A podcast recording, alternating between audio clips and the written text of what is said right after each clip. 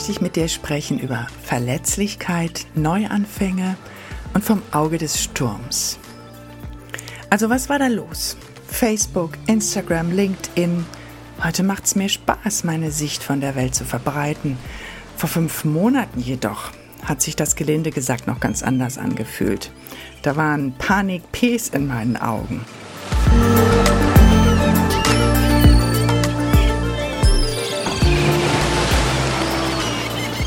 Willkommen bei Strandgedanken, deinem Podcast für mehr Mut zur Veränderung. Mein Name ist Iris Pfizer, ich bin Coach hier in St. Peter-Ording und mein Steckenpferd ist die Initiierung von Veränderungsprozessen.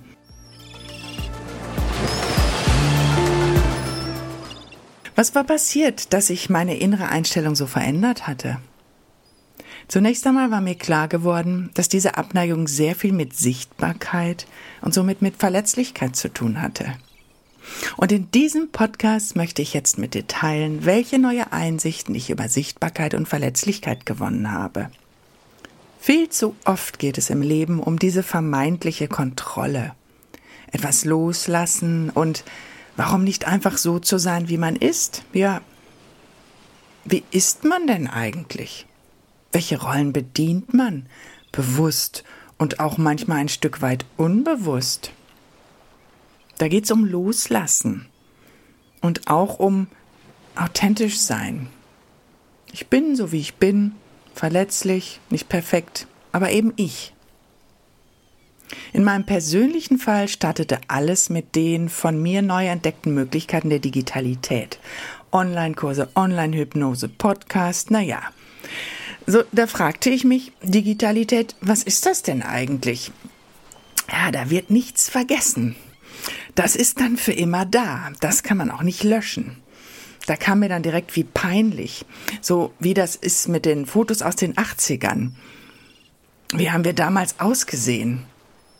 Ich habe immer die Leute bewundert, die die Fotos von damals rumzeigen konnten und noch damit stolz waren, wie sie damals ausgesehen haben. Aber das Leben, das ist doch der Weg, oder? Es geht nicht darum, perfekt zu sein. Sonst wären wir ja alle schon am Ziel. So what? Lach drüber und stehe vor allem dazu, dass du wieder aufgestanden bist und nicht liegen geblieben. Und wie SCH du mal mit dieser Frisur aus den 80ern ausgesehen hattest. Obwohl damals fanden wir das ja echt cool, oder? Warum mache ich hier all das zum Thema? Worum geht's mir eigentlich? Mir geht es darum klarzumachen, dass uns Verletzlichkeit auf direktem Weg in unsere Stärke bringt. Du fragst, wie das geht? Einfach Hose runter und ich bin stark? Nee, so nicht direkt, aber ähnlich. Was ich meine ist, die Tatsache, dass du darüber nachdenkst, was dich schwach macht, das ist ja doch in Wirklichkeit der erste Schritt näher zu deiner Lösung. Denn genau da setzt ja deine Neuroplastizität an in dir. Die Alternative wäre nämlich, hopp unter den Teppich damit, drauf rumhüpfen und versuchen es platt zu machen. Verstecken, vertuschen. Aber das geht doch nicht. Irgendwo ist der Teppich zu Ende und dann läuft es raus. Und was dann zutage tritt, ist weitaus unansehnlicher als das, was vorher drunter geschoben wurde. Verstehst du, was ich meine? Versuche es dir vorzustellen, wenn du eine faule Frucht unter den Teppich legst, also analog dann mit drauf rumhüpfen und das Blatt machen, verstecken und dann läuft da was raus an einer ganz anderen Stelle. Ah, nicht wirklich schön, oder? Und eigentlich ist das, was uns an uns nicht gefällt, wie eine faule Frucht, zumindest in unserer Vorstellung weil es entspricht ja nicht der Norm, wie zum Beispiel die Gurke, die krumm ist und darum auch nicht den Weg in den Handel findet, obwohl ja der Geschmack gar nicht beeinträchtigt ist. Also die Tatsache, dass wir darüber nachdenken, egal positiv oder negativ, das Ganze zeigt, dass wir sie verarbeiten, diese Tatsache, in Frage stellen. Dass wir auch vielleicht anfangen, Grenzen zu setzen, Lösungen zu suchen, uns selber entdecken und authentisch werden, wachsen und im Ende menschlicher werden. Und die Tatsache, dass wir mit einigen Umständen in unserem Leben nicht so gut klarkommen, heißt, dass wir genau da Potenzial zum Wachsen haben. Denn da genau setzt ja Reflexion an. drüber nachdenken, was uns schmerzt, womit wir nicht gut klarkommen, was wir anders haben wollen, wie es sein sollte und warum wir das so sehen. Und dann genau darüber zu kommunizieren, dem Umfeld unsere inneren Gedanken mitteilen, allen die Chance zu geben, es besser zu machen, anders zu machen im Endeffekt. Letztendlich unser Leben besser machen, uns über uns selbst klar werden, was uns antreibt, was uns glücklich macht und was wir vom Leben erwarten. Offenheit für das Neue. Besonders nach Jobverlust, Krankheit, Corona, Trennung oder wenn die Kinder aus dem Haus sind. Gräm dich nicht und sieh dich auch nicht als Opfer von Umständen. Versuche positiv zu bleiben. Sieh das volle halbe Glas. Bewusst durch die Trauerphase gehen, Abschied von dem Alten, von der alten Gewohnheit nehmen und sich bei jeder Kleinigkeit fragen, was habe ich verloren?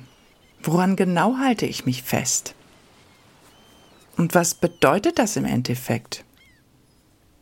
Und was kann man draus machen? Es ist so ungefähr wie mit der Komfortzone. Der Weg daraus führt direkt durch die Angst. Es ist die Angst, die dir den Weg zeigt, die Angst als Scheinwerfer. Das ist der Weg. Da, wo die größte Angst ist, direkt da musst du durch. Wie die wilden Büffel in den USA. Bei Sturm drehen sie sich mit dem Kopf zum Sturm und gehen auf ihn zu. So sind sie schnell durch das Auge des Sturms durch und dann scheint dahinter auch schnell wieder die Sonne. Hochgezüchtete Rinder, die man in der Wildnis freilässt oder die ausgerissen sind, die flüchten vor dem Sturm. Sie meinen, dass sie vor ihm weglaufen können.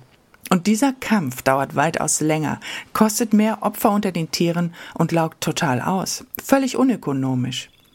Weil wir ja alles immer Effizienzmonster sind. Mein Tipp bei jedem Sturm in deinem Leben. Suche das Auge des Sturms. Gehe direkt drauf zu, gehe weiter, einfach hindurch und genieße die Sonne und die Ruhe danach. Denke gar nicht erst dran zu fliehen, das überlebst du nicht. Und genauso bitte ich dich, mach es mit allem, was dir nicht gefällt in deinem Leben. Hier stimmt der Spruch, Angriff ist die beste Verteidigung. Danach hast du dann genug Zeit, die Frisur wieder zurechtzulegen, die Ohrringe auszutauschen, die frische Bluse anzuziehen, Schuhe und Tasche zu wählen und einen leckeren Espresso beim Italiener nebenan zu trinken und so richtig Spaß zu haben.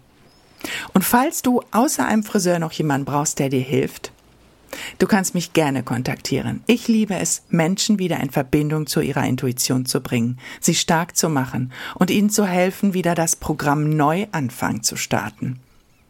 Und in diesem Sinne, lass Leichtigkeit leben. Deine Iris.